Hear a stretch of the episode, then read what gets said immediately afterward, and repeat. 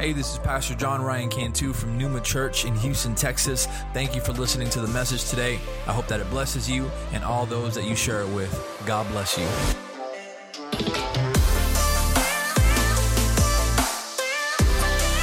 Amen, amen. And when you do that, you can take your seat. This morning, I don't want to take too much time. We have a we have a guest speaker, in-house speaker. He is uh, he's our youth pastor, Renee. He's going to be bringing a word this morning, and I know that God uh, God has something. I, I, I, Renee used to uh, man, he would he would I would use him a lot when it came to preaching, and and then we we, wanted, we started using a little bit more people, and I think this is the first time you're preaching this year, bro. Um, and so I know that he's been having a word brewing in his heart. So uh, I, I, thank God for what he's going to do this morning through Pastor Renee. God bless you. Thank you. Thank you, Pastor. It was more than two years, but okay. Who's counting? Amen. How's everybody doing today? Good. Is everybody happy? Even though the Astros lost? Yeah, it's only, yeah. I was comforted to know that the Dodgers lost too. But it's only game two, right? Still a lot of baseball. I'm happy to be here to share the Word of God with all of you today. I'm excited. And like Pastor Ryan said, it has been a minute already since the last time I'm, I was here. I feel like it's my first time here. I feel like a guest speaker. Hi, everybody. Good to see you. Uh, this is the day that the Lord has made. Amen. So, what should we do? Rejoice and be glad in it. Okay. Amen. Uh, so, I'm happy to be here. I'm excited to share the Word of God. So, I want you to turn your Bibles and go to the book of Hebrews, chapter 8. Hebrews chapter 8. And we're going to read the whole chapter, if that's okay because I think it's important uh, to get the context. It's important to let the word, you know, teach us. So I'm going to do my best today to to expose the word to you. Um, Hebrews chapter eight. So we're going to start on verse one, and I have the NASB version, so it may be a little different for you. This is what it says. Now, the main point in what has been said is this We have such a high priest who has taken his seat at the right hand of the throne of the majesty in the heavens. A minister in the sanctuary and in the true tabernacle which the Lord pitched, not men. For every high priest is appointed to offer both gifts and sacrifices. So it is necessary that his high priest also have something to offer. Now he who were on earth, he will not be a priest at all, since there are those who offer the gifts according to the law, who serve a copy and a shadow of the heavenly things, just as Moses was warned by God when he was about to erect the tabernacle. For see, he says, that you make all things according to the pattern which was shown you on the mountain. But now he has obtained a more excellent ministry by as much as he is also the mediator of a better covenant, which has been enacted on better promises. Now, this is the part I want you to pay close attention. I'm going to read verse 6 again. But now he has uh, obtained a more excellent ministry by as much he as he is also the mediator of a better covenant, which has been enacted on better promises.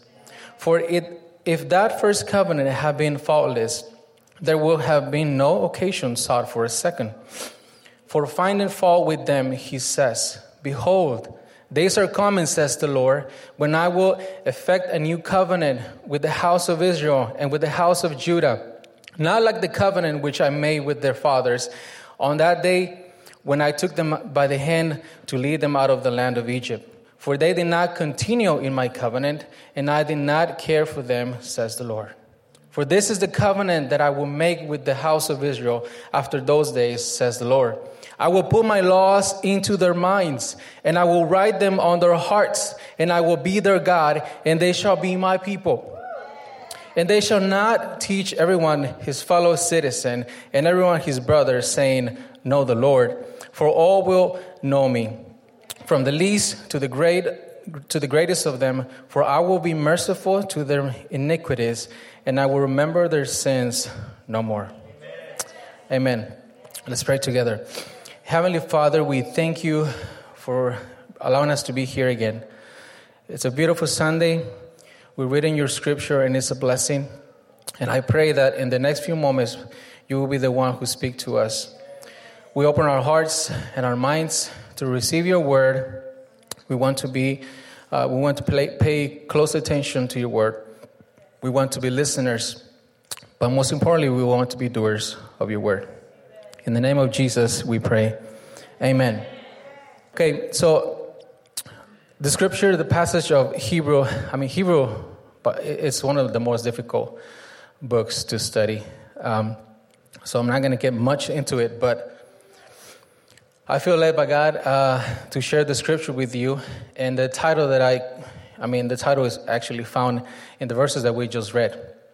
I just put better promises. I'm going to keep it very simple. I want you to remember better promises. And uh, as I was re- reading the, the book of Hebrews, you know, I thought this is, um, this is a good word, this is a good message.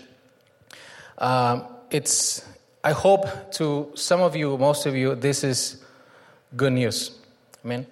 Because, I mean, the Word of God, the, the, the whole Word of God, it's all good news. The gospel is, is good news. I mean, it, it could be bad news, I guess. Depends when you're standing, right? Um, a story says that um, there was this lady who wanted to share some some news with her friend, and she said, uh, well, she started by saying, "Hey, hello, friend. Um, I just got married." So the friend, her friend, was like, "Whoa, that's that's good news." And then she was like, "But he's really mean to me. You know, he's he's horrible." And she's like, "Well, that's bad news." And then she's like, "But he has a lot of money." And she's like, "Well, that's good news." And then she's like, but he's very stingy.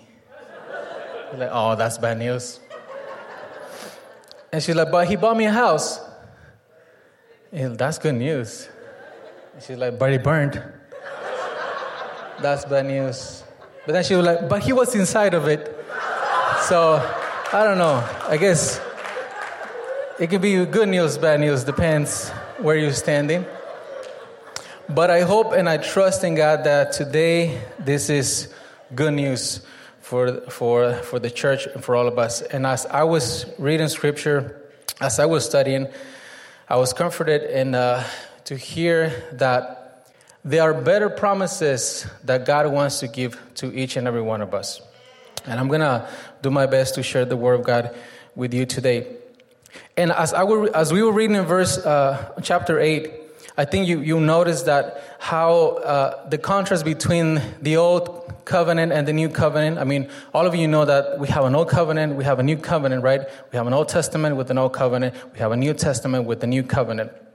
And the writer of Hebrews says that this new covenant that God wanted to give us, give us had better promises.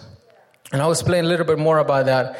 And this new covenant, as you read some of these verses, it was very internal. He says, I will put my law in your heart. I will put my law in you, in your hearts, in your minds, and I will cause you to walk in my ways. So that's good news. Those are good promises. The book of Ezekiel says it a little bit different, but just a few words different. He says on chapter 36, then I will sprinkle clean water on you, and you will be clean. I will cleanse you from all of your filthiness and from all of your idols. Moreover, he says, I will give you a new heart, and I will give you a new spirit within you. And I will remove the heart of stone from your flesh, and I will give you a heart of flesh. That is exciting news, church. And I'm going to do my best to explain why is it so important to understand the difference between these two covenants, but, but most importantly, why we need to be part of this new covenant with better promises. Now, to understand the difference between, between these two covenants, we have to go way back to where it all started. So, you know the story how God delivered his people from Egypt. I'm sure most of you already know the story, so just bear with me because this is important. Uh, I'm sure there's someone here who is going to be news, uh, new to them. So, God wanted to deliver Egypt from, uh, I'm sorry, the Israelites from Egypt because they were being captive slaves for so many years.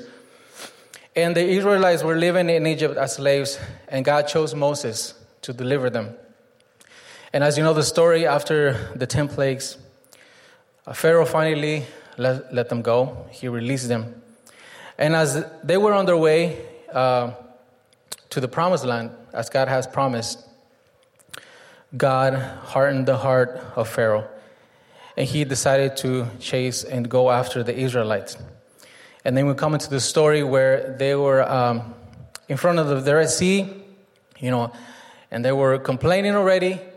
Um, some of them were even willing to go back. They were like, God, why would you brought us here? You want us to die out here? But then God had to intervene. And as you know the story, God, uh, through Moses, he departed the Red Sea, and Israel was able to walk on dry land. And after that, God also, with this, on, on the same sea, he destroyed the army of Pharaoh. Now, it seems like the worst part had been over when they went across the Red Sea. But the Israelites continue to complain. They felt lost. They were hungry, thirsty, and they began to complain to Moses, to God. And it, it's, uh, I mean, you read the story and like, why would they do that, right? They, they experienced firsthand the miracles of God. They saw what he could do. Why would you complain to God? And in Exodus 19, God invites Israel to, Israel to have an intimate relationship with, with, them, with him. And the word that describes in this passage is the word covenant. And a covenant it simply means a legal agreement between God and Israel. God wanted to make a covenant with his people. And he invites them to the mountain to have a relationship, personal relationship with him. He says, and on, on this mountain, God was going to give them uh, his law that they were to follow. And God says, if you keep my commandments, if you keep this law, I will make you a great nation. That is part of the covenant. A covenant is God is going to make his part of the deal, but you have to make your part of the deal too. So God invites them to have a personal relation with him, and God says, I will make you a kingdom of, of priests. And uh, it's, it's related to the promise that God has, uh, that God has given to Abraham when he told him that he was going to make a great nation out of his descendants. And the Israelites actually, they agreed. They said, okay, we'll do whatever God says He wants us to do. We'll do it. But when God invites them to come into His presence, this, they, they refuse to. They say, We don't want to go up there. You go up there, Moses. You go talk to God. We don't want to go up there. And I think the problem was that the Israelites, you know, after God they, they say yes to, to, to the agreement, but they decide not to go up there. And they really don't want it to have um, a c- commitment with God. And when they sent Moses up there to, the, to talk to God to the mountain, they really wanted, they don't want it to do much work, right? They want Moses to do everything for them because they still wanted to be told what to do. And I think their problem was that, you know, even though God had delivered them from Egypt out of slavery, in their minds, st- they were still slaves. They still had a, a mentality of slavery because they still wanted to be told what to do. And this is why they refused to go to God's presence and they said, Moses, And the problem, church, is that you can't experience God's freedom if you think, if you still think like a slave. You can't do that. You know, the, uh, the, the, elephants, you know, they're, it, it's they're the giant. They're so big. And uh, the way when they train them, when they want to have them like on the circus and things like that, they train them, train them when they're little, right? They put a, a small chain and they're not able to, to break it. And as they grow older, I mean, they, they can be so huge. And they're so big, so strong, but they don't know it. In their mind, they don't think they can break the little piece of rope or the little piece of chain. And the Israelites, when they were delivered from, from Egypt, they still brought their mentality of slavery. And they were not able to continue to move forward to the promises that God wanted to give them. The world is full of nice people, church, who come to church. They're very faithful. They listen to the messages, but they, when they go back home, they go back to, the, to their normal life right? They come to church, they listen, they want to be obedient, but they don't want to have that personal commitment, that personal relationship with God. And that's exactly what the Israelites wanted. They say, No, Moses, you deal with God. Just tell us what to do. We don't really want to put a lot of work into it. And that's exactly what's happening in many churches. It's full of people that they're just like that. They want to show up, listen to the message, and then go back to their, to their normal lives. And that's not the way this works, church. We, want, we need to have our own personal relationship with our God. We need to have our own personal relationship, or else we're going to be stuck with this mentality of slavery. And don't misunderstand me. I'm not saying that you shouldn't ask for help, you shouldn't ask or seek guidance. You should always do that. That's important but you need to have your own personal relationship with God. It comes a time when you can, I mean, you, you yourself, you can go and have a personal relationship with God. Uh, I grew up, um, I mean, when I was little, my, my whole family were, were Catholic, and I don't remember ever having a conversation with God because I thought I, had to, I have to go to church, I have to talk to the priest, and then he's going to talk to God for me. I didn't know that. I could just talk to God directly. He was listening, and I never knew that.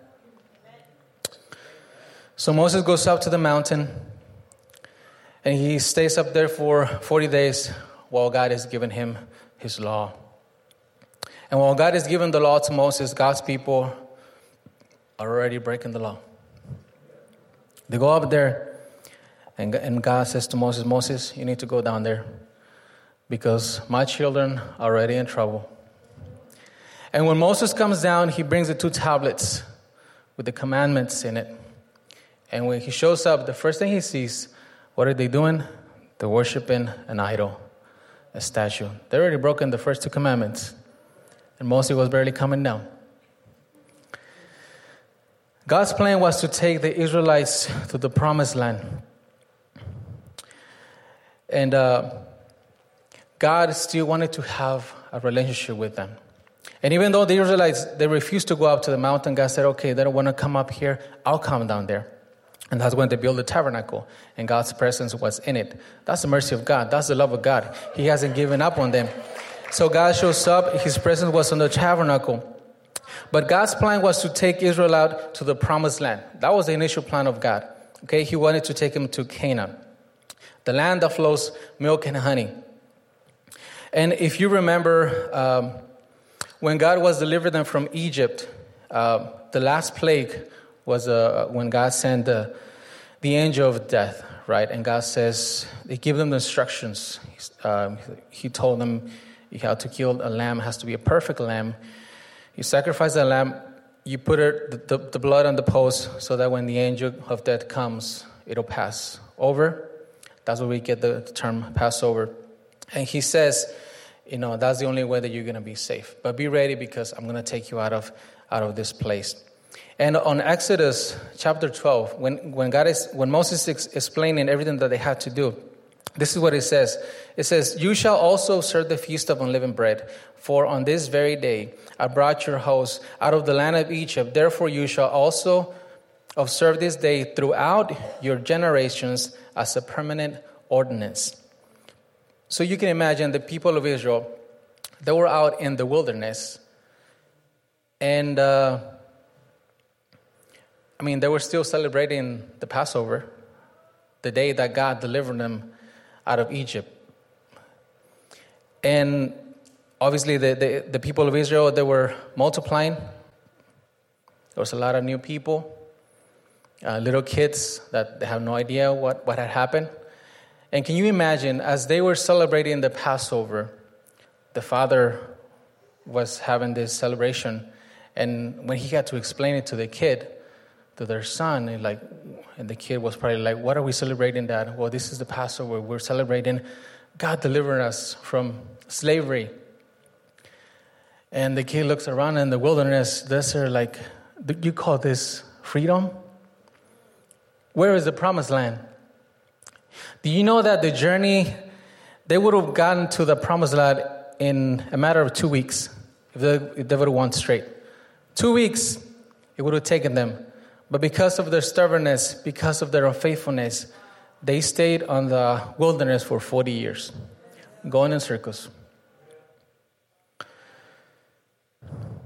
And I think I hope that this message will speak to someone this morning because I don't know, maybe you feel like the Israelites going in circles. You're walking, but you're not advancing. You're trying to get somewhere, but it just feels like you're not moving. But I want to tell you that God hasn't given up on you. It's a dangerous place to be, church. If you stay on that wilderness, you will die there. It's a dangerous place to be. God has better promises for his people. So, what are these better promises? You may ask. Well, the book of Hebrews explains it very well. He says, we just already said it, I will put my laws into their hearts. I will write them on their hearts, and I will be their God, and they shall be my people. The book of Ezekiel says, Then I will sprinkle clean water on you, and you will be clean. I will cleanse you from all of filthiness, from all your idols, and I will put my spirit in you. And verse 27 says, And I will put my spirit within you and cause you to walk in my statutes, and I will be careful to observe my ordinances. Um, John the Baptist says in the New Testament, when he was referring to Jesus, he says, As for me, I baptize you with water for repentance, but he who is coming after me is mightier than I. He will baptize you with the Holy Spirit. He will baptize you with Holy Spirit and fire, it says. That's what the, uh, the NASB says. Because fire has energy, fire purifies. That's exactly what God wanted to do to his people. He says, These are better promises. And I think uh, today's day, you know, a lot of people live spiritless lives. The Spirit of God is not in them. And I think that's probably the problem. And you know, you can call it cultural Christianity if you want. A lot of people you ask, you know, are you Catholic, Muslim? What are you? Most people will say, I'm a Christian.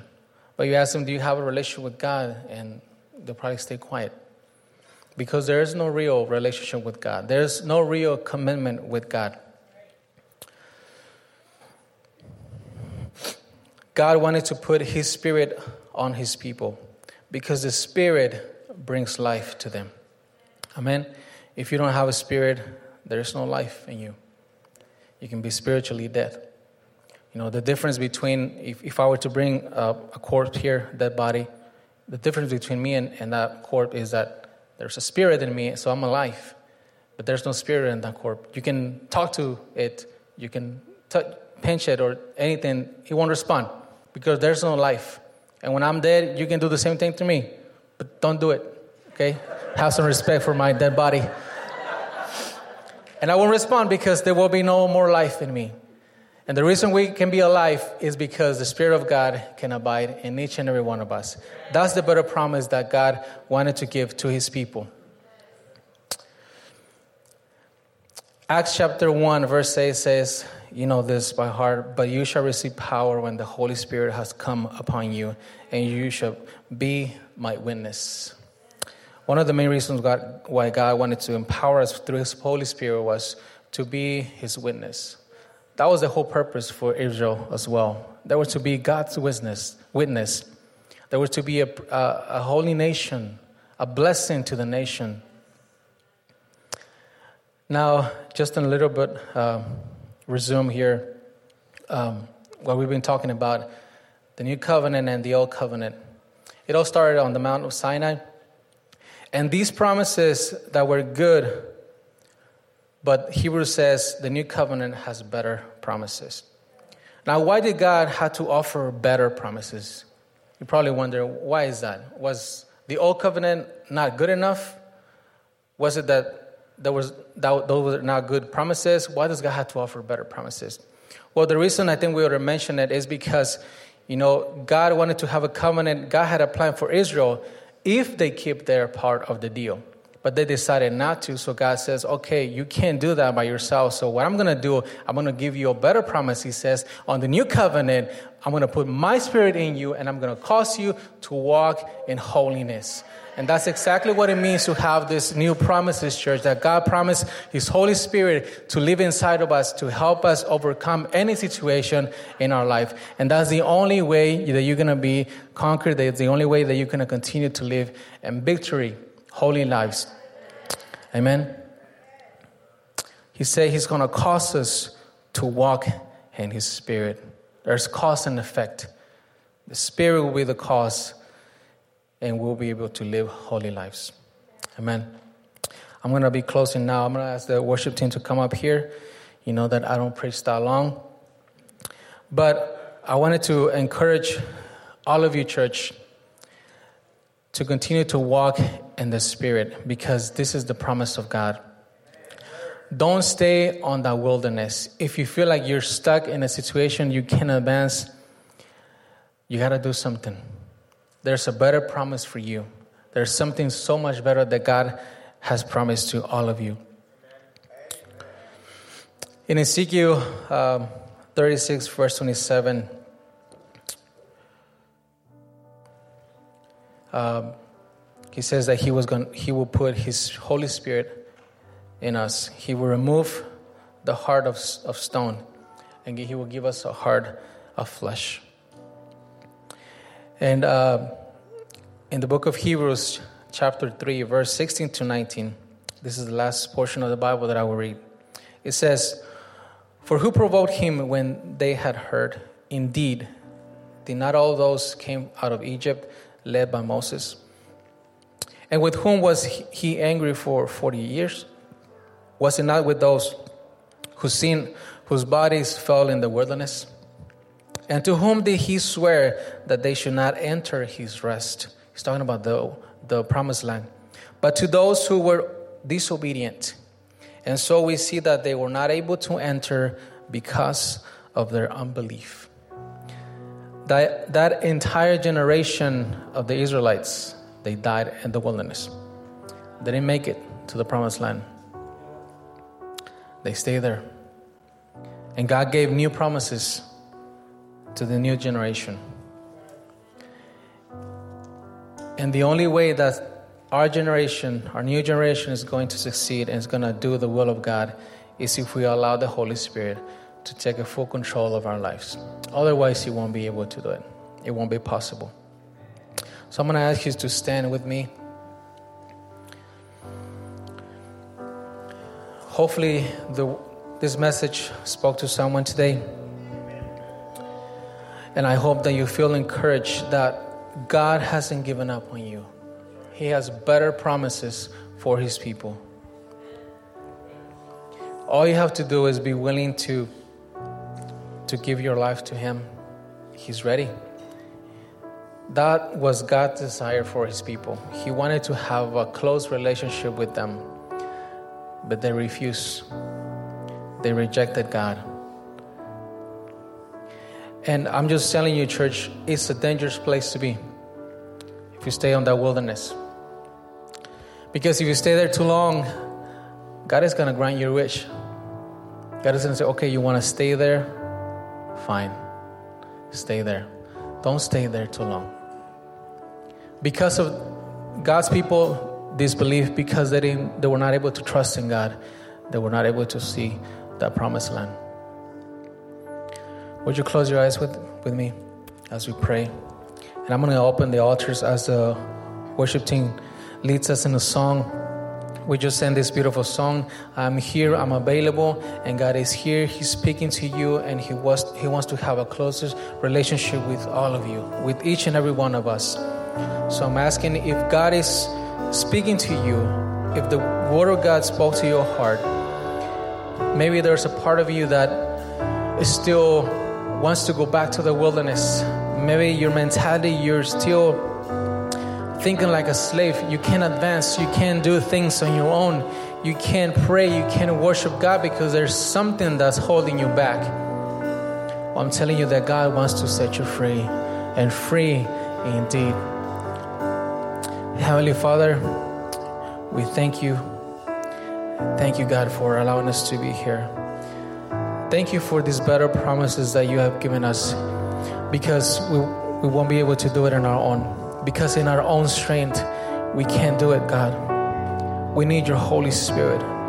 We need the strength of your Spirit guiding us every single day of our life.